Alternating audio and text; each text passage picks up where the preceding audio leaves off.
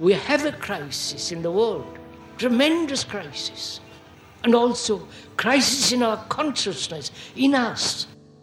I see the urgency of change, radical revolution, mutation in the mind. I see it. It is necessary. There is complete quietness of the mind, and that which is silent has vast space. Only then that which is nameless comes into being. This is Urgency of Change, the Krishnamurti podcast.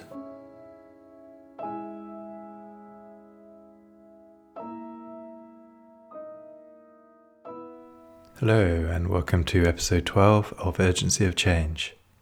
This week's podcast is a conversation between Krishnamurti and Mary Zimbalist. The subject is fear. Next week's episode is an interview by Oliver Hankin. This is a podcast from Krishnamurti Foundation Trust in Hampshire, UK. For more information about our activities and programs, including the Krishnamurti Retreat Centre, we are online at kfoundation.org. You can also find us on Instagram and Facebook at Krishnamurti Foundation Trust. We are a non profit charity and rely on your support to continue to make Krishnamurti's work available and preserve it for future generations. If you enjoy our podcast, please let your friends know about it and consider leaving us a review. In her early working life, Mary Zimbalist was a model and actress. She first heard Krishnamurti speak in the 1940s and, in the 1960s, began helping Krishnamurti, becoming his assistant and friend. During her time with Krishnamurti, she kept extensive diaries. These were published in the book In the Presence of Krishnamurti, which is available in our bookshop. This second conversation with Krishnamurti concerns the topic of fear. Together, they ask whether, in the very act of looking at fear, we can discover its origin. Can we look at fear as we would an extraordinary jewel? Instead of looking at a particular branch of fear, can we look at its whole nature, structure, and quality? Sir, there's a subject you've talked about so many, many times but it keeps coming back and back in people's questions and preoccupations, and that is the subject of fear. Do you want to talk about that? It's rather complicated subject.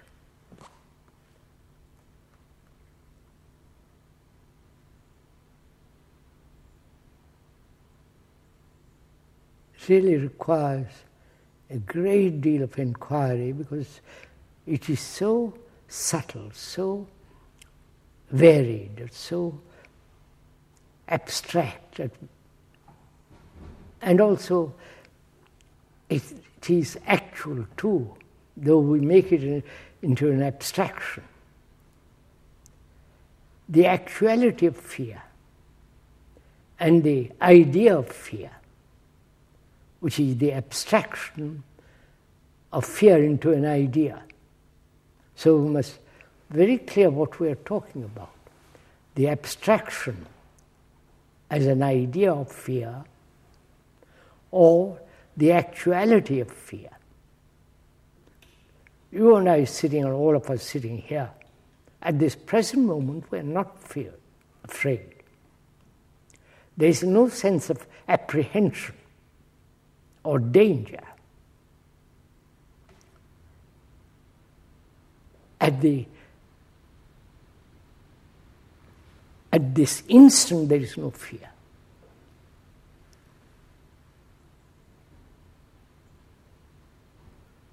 So fear is both an abstraction as an idea, as a word, and also the fact. First of all, let's deal with these two. Why do we generally make an abstraction of things? Why do we see something actual and then turn it into an idea? Is it because the idea is easier to pursue, or is the idea is our conditioning, or we are educated to ideas or in ideas, not educated to deal with facts. Why is this? Why is it that human beings throughout the world deal with abstractions? What should be, what must be, what will happen, and so on.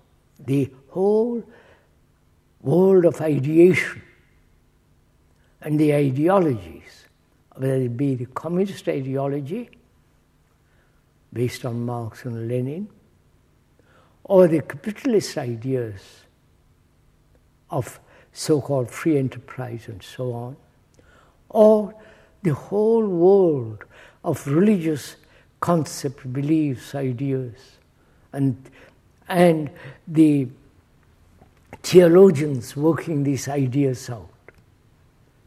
Why is it that ideas, ideals have become so extraordinarily important?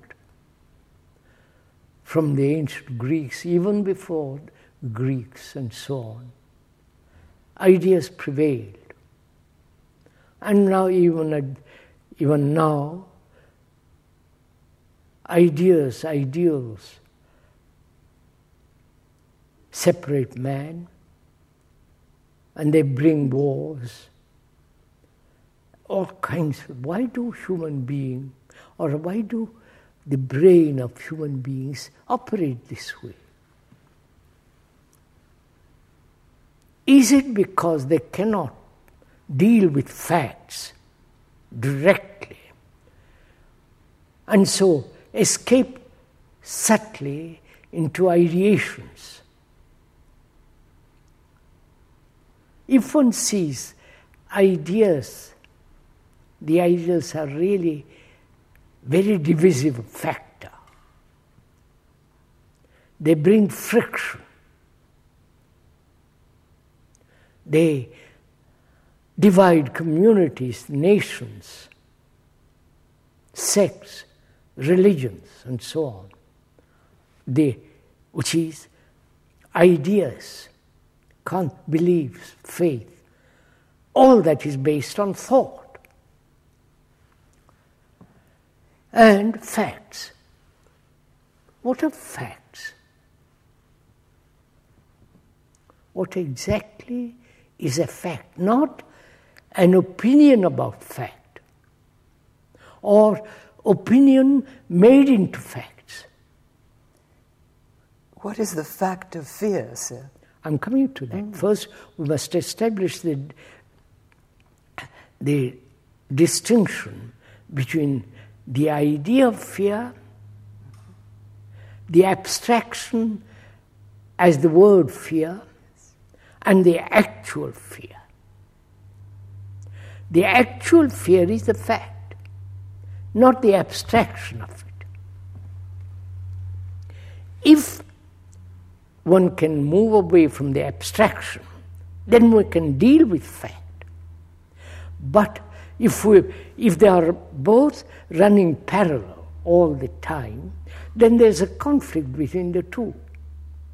That is the idea, the ideology dominating the fact, and the fact sometimes dominating the idea. Most so, people would say that the fact of fear is the very painful emotion of fear. Now let us look at that, yes. not the idea of fear. So let's look at the fact, that's what I'm coming to, the fact of actual fear. And to remain with that fact, which, is, which is, requires a great deal of inward discipline. Can you describe what remaining with the fact of fear actually is? Two. It's like holding a jewel, an intricate pattern by an artist who has brought this extraordinary jewel. You look at it. You don't condemn it, you don't say how beautiful and run away with words, but you're looking at this extraordinary thing put together by hand, by a cunning fingers and mind that has, the brain that has brought this. You're watching it, you're looking at it, you're uh, turn it round, look at it various sides, the back and the front and the side, and you never let it go. Do you mean that you just feel it very acutely, very sensitively, with great care? Care, that's what happens. But you feel have, it because it's of an course, emotion. You have the feeling, the feeling of beauty, the feeling, how, the intricate pattern and the sparkle of the, the brightness, the sparkle of the jewels, and so on. So, can we deal with the fact of fear and look at it that way? Not escape. Not say, well, I don't like fear, get nervous and apprehensive and suppress it, or control it, or deny it, or try move it into another field. If we can do all that, just remain with that fear.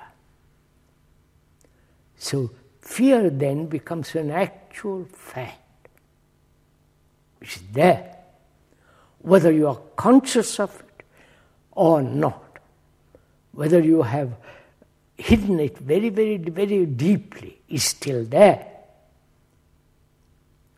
So then we can ask very carefully and hesitantly what is this fear?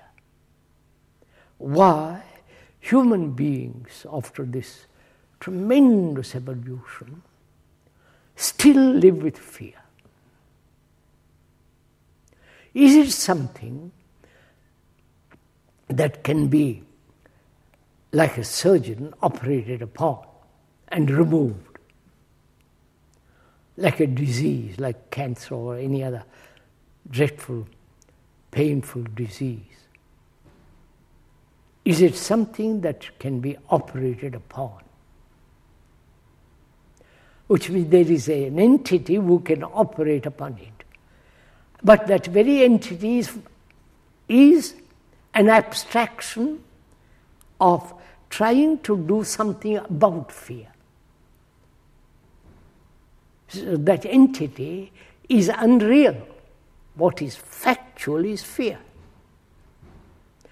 And this requires very careful attention, not to be caught in this abstraction of the one who says, I must, I'm observing fear, or one who says, I must put away fear or control fear and so on. It is we are watching fear, not who is watching. The one who watches is also the outcome of fear. If this is clear, that the observer, to go back to our old saying, the observer is the observed, the thinker is the thought, the doer is the entity who is doing. There is no division. And so, if there is no division, which is an extraordinary fact to realize, fact, not an idea I must realize, it's an extraordinary fact that there is no division between the observer and the observed. And therefore, there is no conflict. Conflict exists when there is the observer different from the observed, which is what most of us do. And therefore, live with perpetual conflict. That's another matter. So, can we look at that fear? And in the very act of looking, watching fear, one begins to discover the origin of fear. The beginning, what is the causation of fear. Because the very fact of looking at it is to see how it came about. Not analyze fear, because the analyzer is the analyzed. Not analyze, dissect fear, but that very close, delicate of the watching reveals the content of fear. The content being the origin, the beginning, the, the causation. Because where there is a cause, there is an end. Right? The cause can never be different from the result. So, the discovery or the, the in the observation, in the watching, the causation is revealed.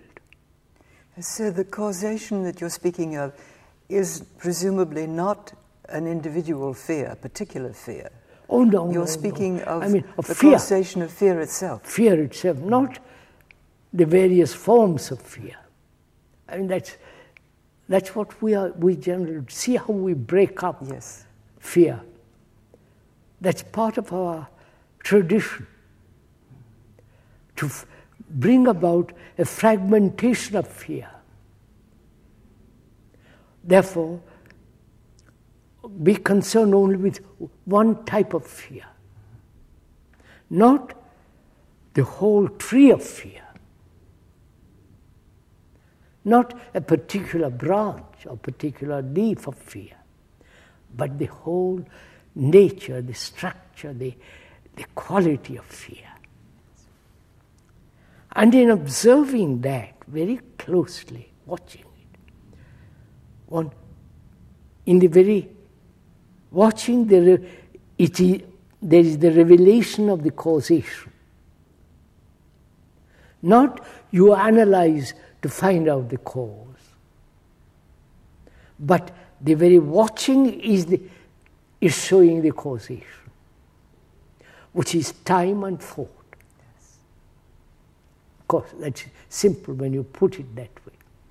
Everybody will accept its time and thought. If there was no time and thought, there is no fear. Well, could you enlarge a little bit on that? Because most people think that they that there is something, that there is. Um, how can I put it? That they don't see that it's that there is no future. They think I'm afraid now from a cause. They don't see the factor of time and thought. I think it's, fa- it's fairly simple.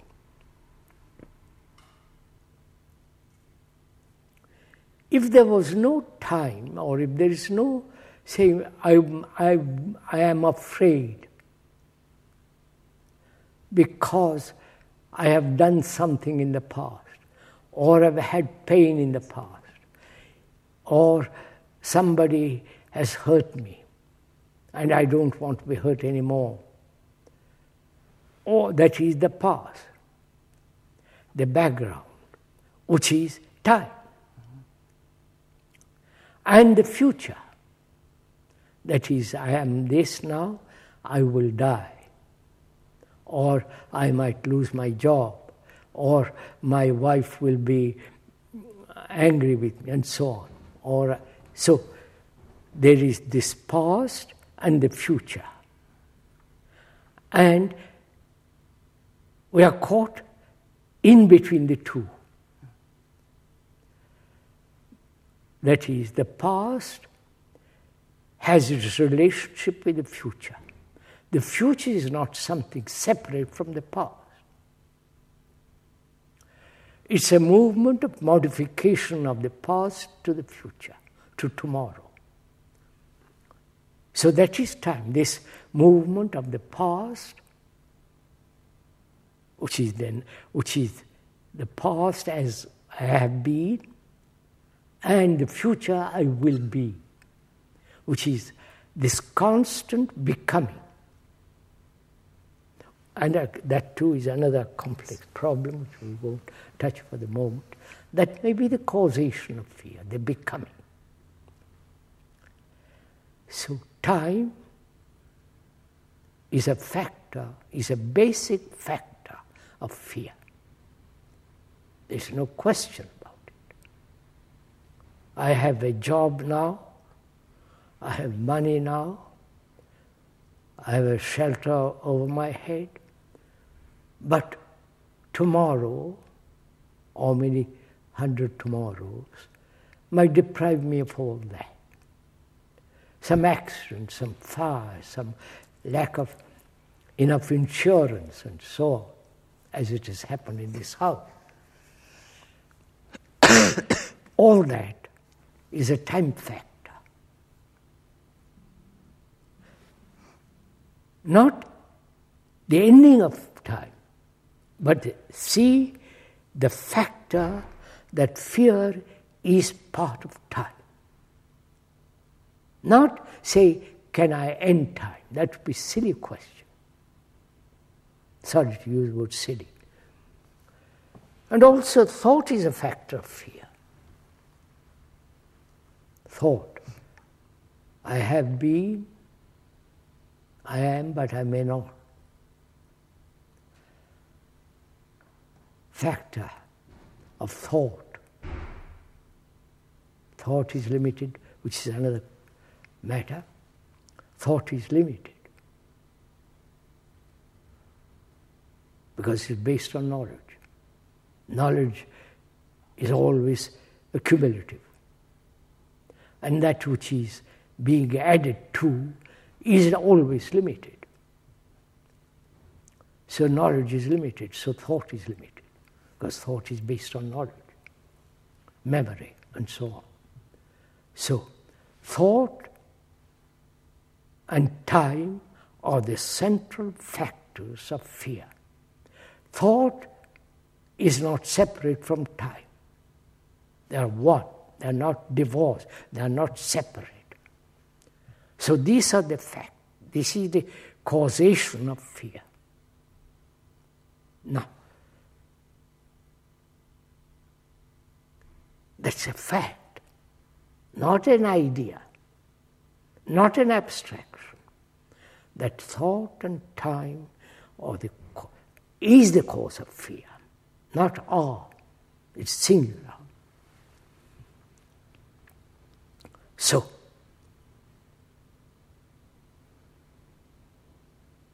man then asks, how do I stop time and thought?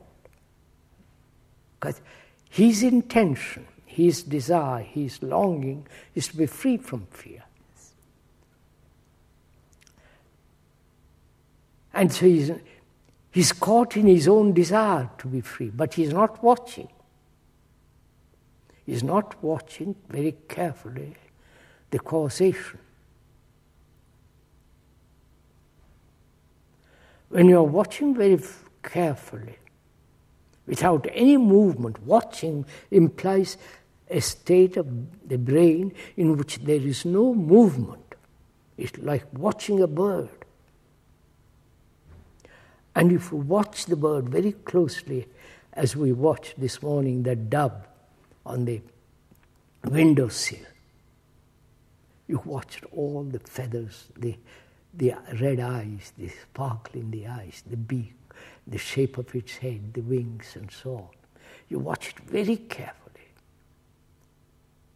And that which you watch very, very carefully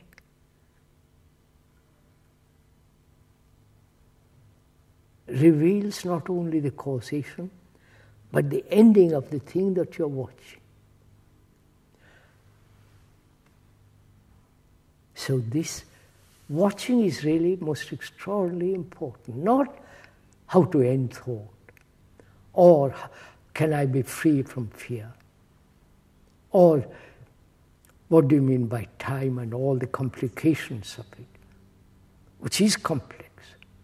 But when we are watching fear without any abstraction, which is the actual now,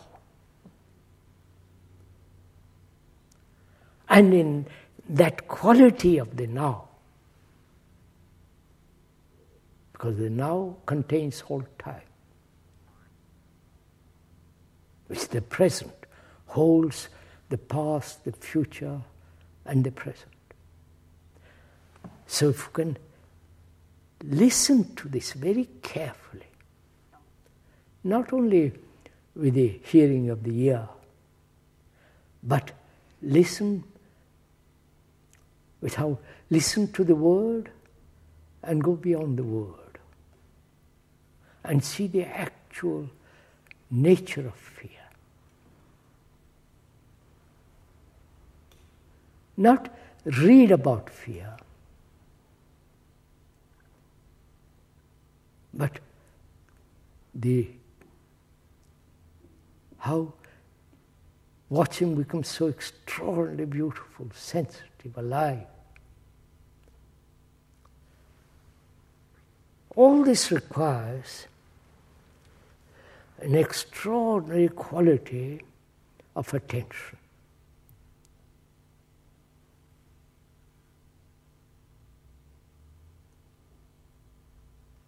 Because in attention there is no there is no activity of the self. It is the self interest in our life is the cause of fear. The self, the sense of me and my concern, my happiness, my my success, my failure, my achievement, I am this, I am not. This whole self centered observation uh, from which, uh, with all its expressions of fear, agony, depression, pain, anxiety, aspiration, and sorrow, all that is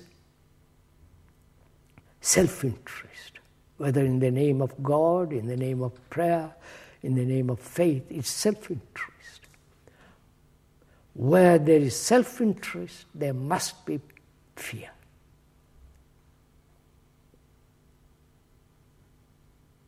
And all the consequences of fear. Then, one asks again, is it possible to live in this world where self interest is predominant, whether it's in the totalitarian world with its desire, with its search for power and holding power, the capitalist world with its own power, self interest is dominant. Whether it is in the religious hierarchical Catholic, Catholic world or the every religious world is self-interest is dominant. And therefore they are perpetuating fear. Though they talk about live with pacem in terris, which is peace on earth, they really don't mean it. Because self-interest with a desire for power, position, for its fulfillment, and so on, is the factor that is destroying not only the world, destroying our own extraordinary capacity of the brain. The brain has extraordinary capacity, as is shown in the technological world. The extraordinary things they are doing. And we never apply that same immense capacity inwardly. to be free of fear, to end sorrow, to know what love is, and compassion with its intelligence. We never search, explore that field. We're, all, we're, we're caught by the world with all its misery.